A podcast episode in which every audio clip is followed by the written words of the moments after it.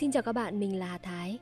Ngày hôm nay chúng ta sẽ đến với chương cuối cùng của tiểu thuyết Đất rừng phương Nam. Chương 20. Lên đường chiến đấu.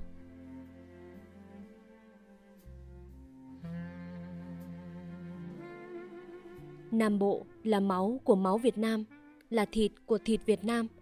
Sông có thể cạn, núi có thể mòn, nhưng chân lý ấy vẫn không bao giờ thay đổi. Hồ Chủ tịch đã trịnh trọng tuyên bố trước năm châu thế giới những lời đanh thép ấy. Mà đó cũng là tình cảm của đồng bào Nam Bộ chúng ta. Thầy giáo bảy nói đến đây bỗng dừng lại chớp chớp mi mắt ngước lên nhìn lá cờ. Trung quanh im phăng phắc.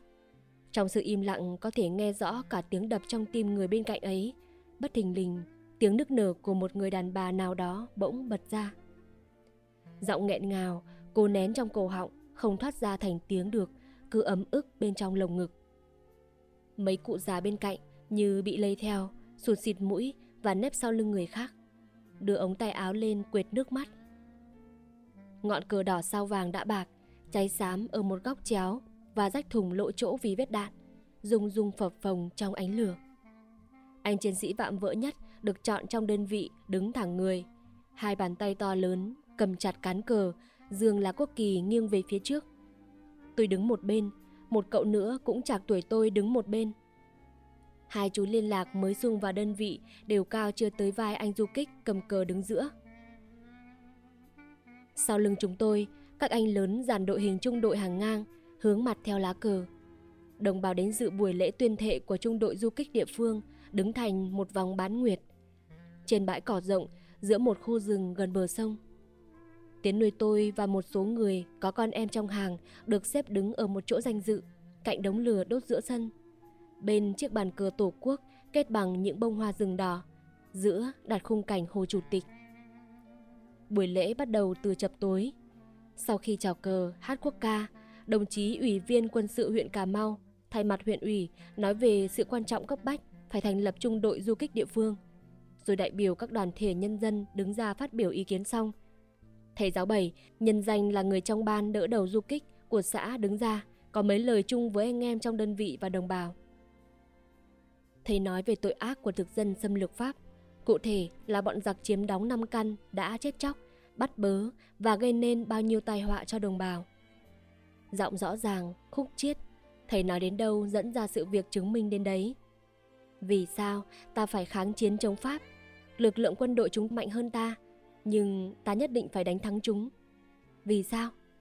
Sự có mặt và hoạt động của anh em du kích trong xã này là một cái tắt vả vào mặt tên tướng Leclerc huỳnh hoang khoác loác. Thầy nói không vội vàng hấp tấp, không la ó gào thét.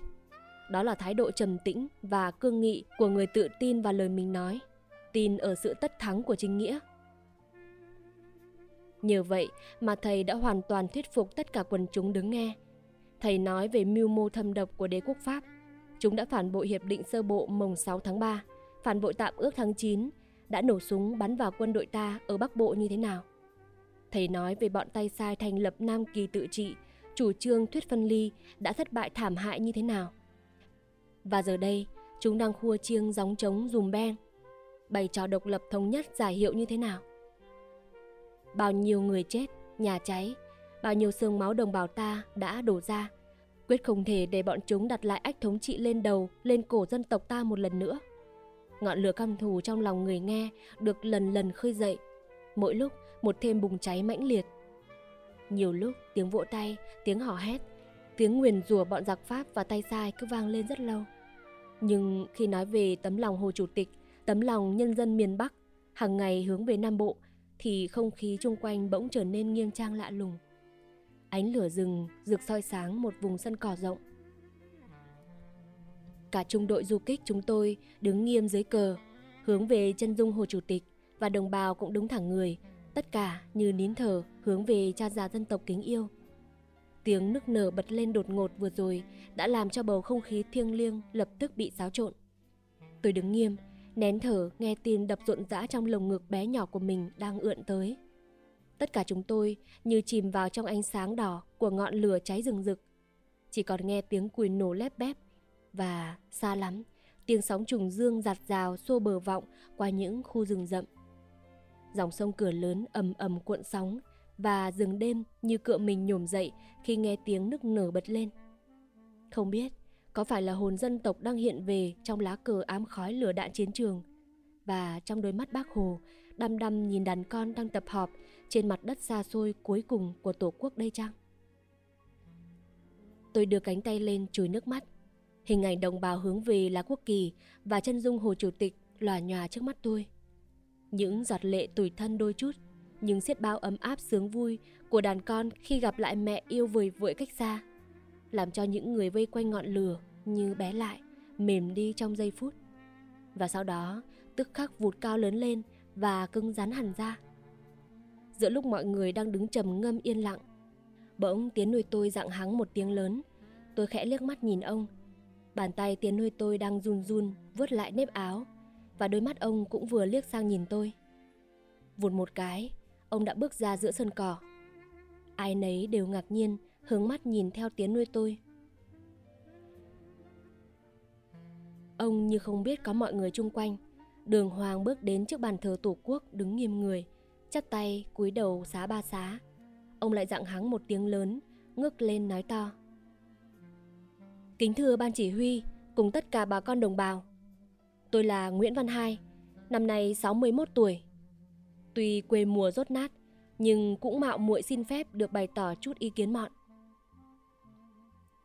Trời ơi, ông già mình ông làm gì vậy kia? Tôi cảm thấy hơi bực mình và lo lắng nhìn theo tiếng nuôi tôi. Ông ủy viên quân sự thay mặt huyện ủy đến dự buổi lễ tuyên thệ. Các ông ủy ban xã và thầy giáo bảy đều sửa bộ trang nghiêm cùng quay về phía tiến nuôi tôi. Còn chú Huỳnh Tấn, trung đội trưởng, chỉ huy đơn vị đang đứng bên đội hình trung đội dàn ngang, cũng giật mình vội vã chạy ra đứng nghiêm trước mặt tiến nuôi tôi. Cháu Nguyễn Văn An, năm nay 15 tuổi, được vinh dự đứng dưới cờ hôm nay. Tuy nó là con nuôi tôi.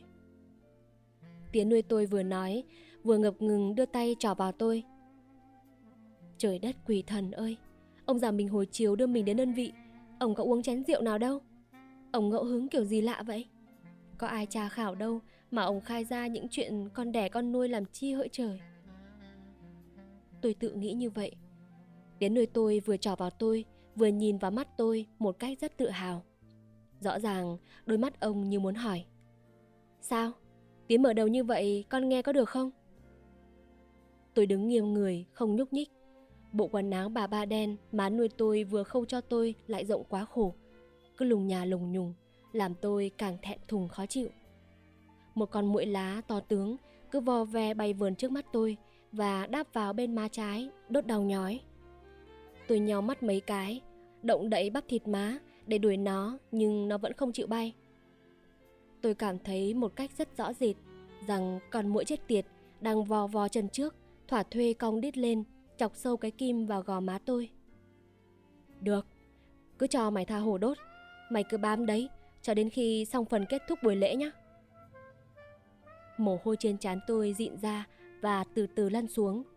Các bắp thịt ở má đang bắt đầu phản ứng, rung rung giật liên lịa mấy cái. Nghe có tiếng thì thào của vài người trong đám đồng bào đứng bên trái tôi, một người nói nho nhỏ.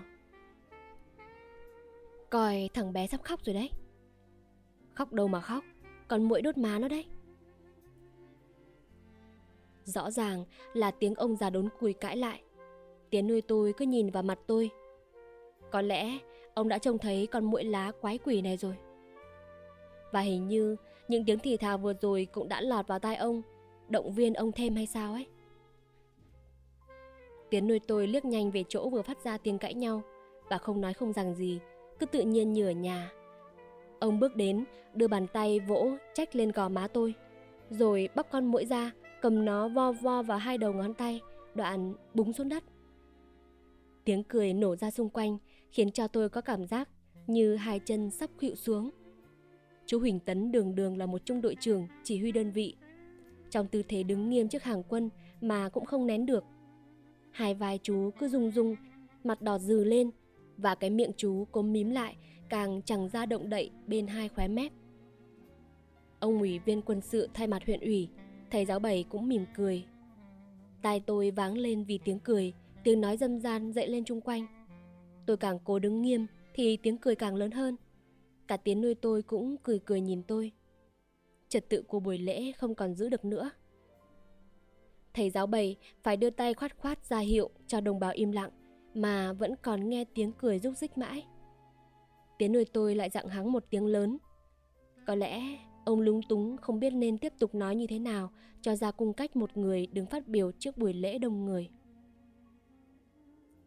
Kính thưa ban chỉ huy, cùng tất cả bà con đồng bào. Thằng cháu An đây, tuy nó là con nuôi, nhưng vợ chồng tôi còn quý nó hơn con ruột.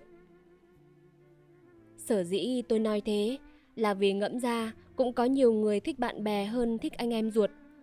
Anh em ruột có quan hệ tình cảm riêng của người cùng cha mẹ sinh ra, cùng chung một dòng máu. Nhưng tính tình không giống nhau thì quan hệ với nhau vẫn không thích bằng bạn bè. Đúng lắm, ông già nói đúng lắm. Nói tiếp nghe đi, ông già. Một người nào đó trong đám đông cổ vũ to lên. Con ruột cũng vậy, sinh con ai dễ sinh lòng. Lỡ đẻ ra một thằng con ngỗ nghịch, trái khoáy, không giống mình thì sao? Thằng cháu An đây, bé thế, nhưng nó là một thằng bé thông minh, gan dạ. Trong những cơn thập tử nhất sinh, một mình tôi chiến đấu với kẻ thù, nó vẫn mò theo, không hề rời tôi một bước. Này, trước lời kêu gọi của Tổ quốc Lâm Nguy, nó xin theo các anh ra trận tiền giết giặc. Vợ chồng tôi, dù thương yêu nó đến mấy, cũng phải rất ruột để cho nó theo các anh. Tiến nuôi tôi khẽ dặn háng mấy tiếng trong cổ. Ông đứng nuốt nước bọt một lúc rồi bước đến bên chú Huỳnh Tấn thấp giọng. Chú Tư, chú có thể tin rằng nó là một thằng bé thông minh và can đảm.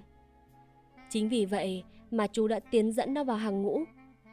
Nhưng dẫu sao thì nó cũng hãy còn ăn chưa no, lo chưa tới. Vợ chồng tôi chỉ mong nó được các anh đây uốn nắn cho nó nên người. Cho nó biết chung với nước, hiếu với dân như lời cụ Hồ hằng dạy bảo. Nếu như các anh có bảo ban điều gì mà nó không nghe, thì xin chú cứ kỷ luật sắt dùm nó cho tôi. Sao, chú Tư? Chú có thể hứa với tôi như thế được không? Khi chú Huỳnh Tấn nghe tiếng nuôi tôi bảo chú cứ kỷ luật sắt tôi, thì tôi thấy chú có hơi cười mùm mỉm, liếc nhìn tôi.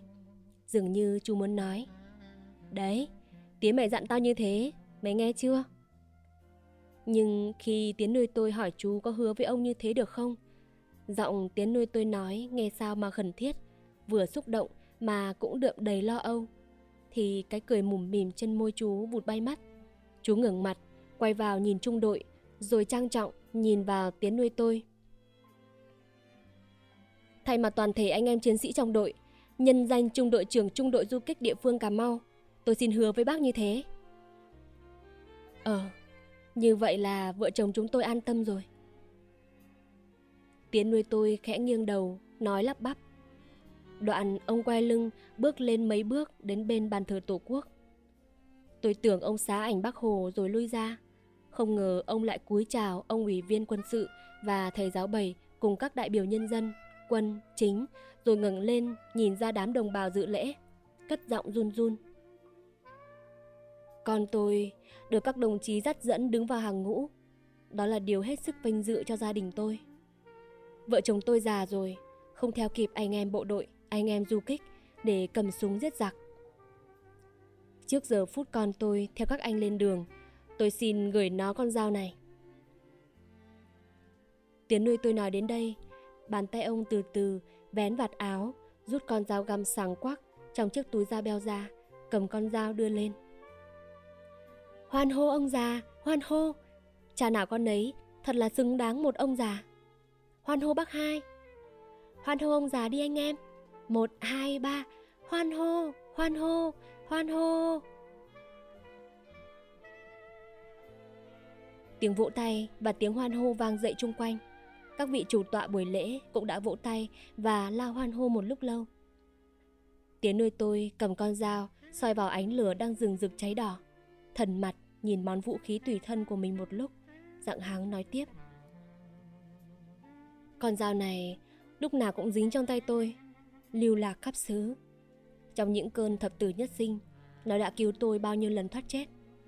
Gia đình, vợ con, có khi vì kế sinh nhai, tôi phải tạm rời xa vài ba tháng, một đôi năm.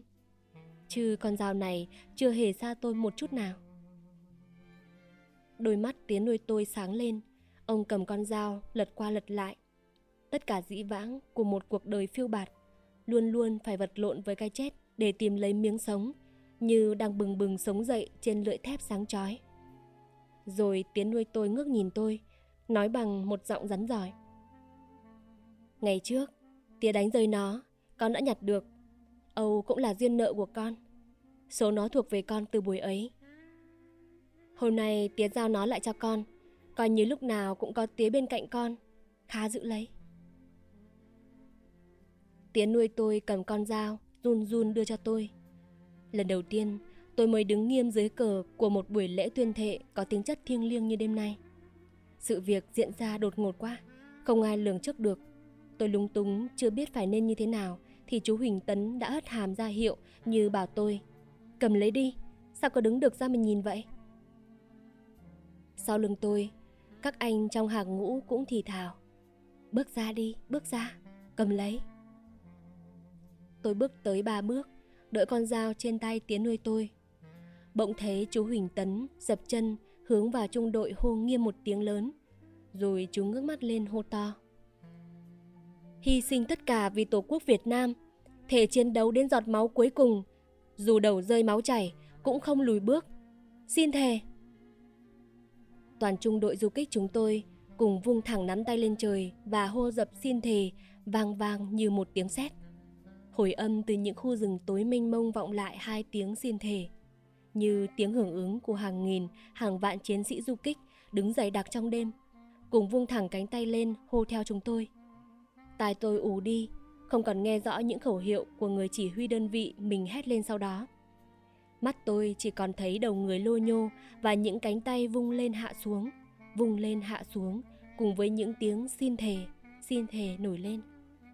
Tôi bồi hồi nhớ lại lúc má nuôi tôi trao cho tôi bộ quần áo mới Bà đợi tôi mặc xong, đứng ngắm nghía một lát, vuốt lại từng nếp áo sột soạt còn nguyên mùi hồ, mỉm cười. Có hơi rộng đây nhưng má đã ước tính, sang năm con cao lớn lên thì mặc sẽ vừa vặn lắm. Rồi má nuôi tôi lim dim đôi mắt, quay nghiêng mặt đi. Ừ, thằng có ốm. Một trận sốt thương hàn đã quật nó nằm liệt giường hơn tháng nay. Mới ngồi dậy ăn được bát cháo nó không đến tiễn chân tôi được Cũng đành Nhưng còn má nuôi tôi Má mày lấy cớ phải ở nhà trông nom cho thằng cò Tao biết bà không chịu nổi phút bịn diện lúc chia tay đây thôi Tiến nuôi tôi cười cười, Vỗ vào lưng tôi Thần mật, Nói bằng giọng đầm ấm giết bao Thầy giáo bảy và ông ủy viên quân sự, thay mặt huyện ủy, đã bước ra nói mấy lời kết thúc và trân trọng cảm ơn đồng bào. Đã nghe lệnh cử hành quốc ca. Không biết tôi đang gào lên hay tôi đang hát nữa. Và tôi cũng không biết có phải tôi đang hát hay những tiếng hát chung quanh tràn vào người tôi, rồi lại từ trong người tôi ngân bồng dội ra chung quanh. Tại sao chung quanh tôi bỗng dưng mở đi như trông qua một làn kính ướt nước như thế? Chào cơ, chào. Tôi ngừng mặt nhìn lên, nhìn thẳng vào lá cờ tổ quốc mới tinh khôi treo trên đầu cột cao chót vót giữa sân lễ, đang được một bác già trong đơn vị trân trọng cầm mối dây đưa dần xuống. Một cảm giác lạ lùng vụt xâm chiếm đầu óc tôi. Không phải lá cờ đang từ từ hạ xuống, mà chính tay những người đứng trên sân lễ giữa rừng nước Cà Mau đây. Tất cả đang từ từ bay lên, mỗi phút một gần màu đỏ của lá cờ. Bao nhiêu lo buồn tủi cực bao nhiêu căm thù, nhớ thương và hy vọng cùng dồn dập đến cả trong tôi trong giờ phút này. Tôi chớp chớp mi mắt nhìn lên lá cờ để cho những giọt nước mắt vui sướng và nóng hôi hổi tự do lan rơi trên đôi gò má nóng bỏng. Toàn thể các chiến sĩ du kích của trung đội địa phương đã tập hợp dưới bóng những cây đước cổ thụ bên bờ sông vào lúc trời sắp dạng. Anh em chia thành từng tổ ba người, xuống những chiếc thuyền nhẹ hai chèo do các cụ già và các ông thợ đốn củi sung phong trèo đưa chúng tôi đến một địa điểm khác. Từ chỗ đó, trung đội du kích sẽ lên bộ đi vào vùng hoạt động mới trong huyện. Sau buổi lễ, Tiến nuôi tôi đã có ý định theo thuyền đưa tôi đi. Nhưng khi ra đến bờ sông, Tiến nuôi tôi ngần ngừ nhìn tôi một lúc, rồi lắc đầu bảo. Thôi, tía bận lắm. Con cứ đi với các anh, các chú của con.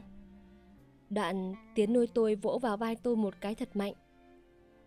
Cố gắng, nghe con. Tiểu đội 1 đã đi rồi. Tiểu đội 2 cũng đã xuống thuyền sắp sửa rời bến.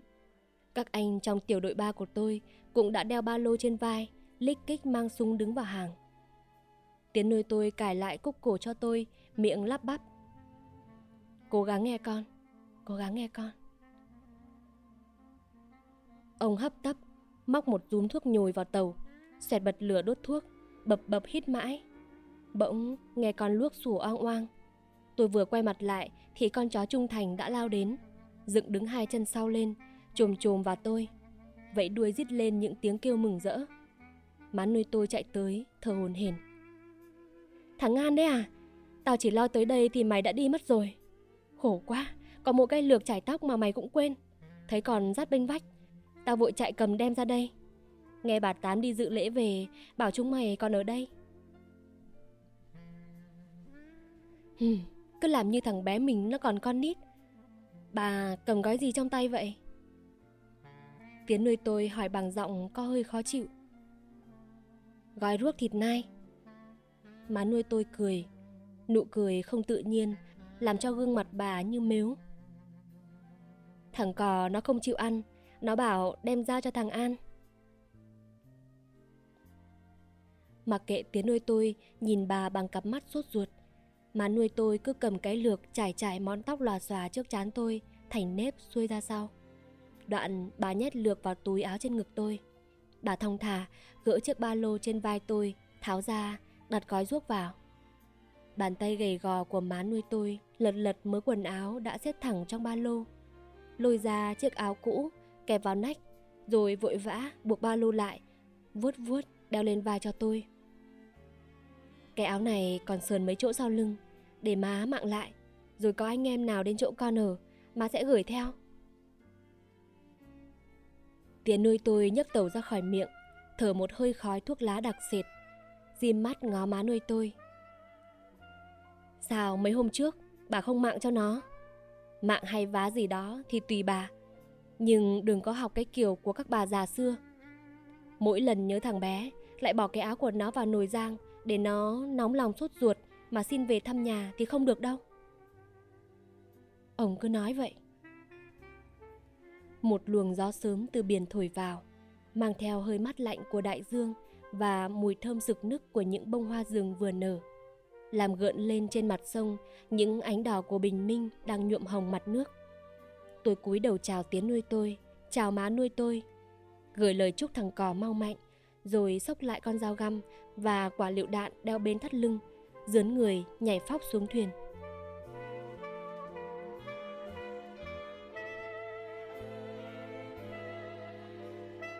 Các bạn vừa nghe xong tiểu thuyết Đất rừng phương Nam của nhà văn Đoàn Giỏi qua giọng đọc của Hà Thái trên kênh Nằm Nghe Đọc truyện. Cảm ơn các bạn đã lắng nghe.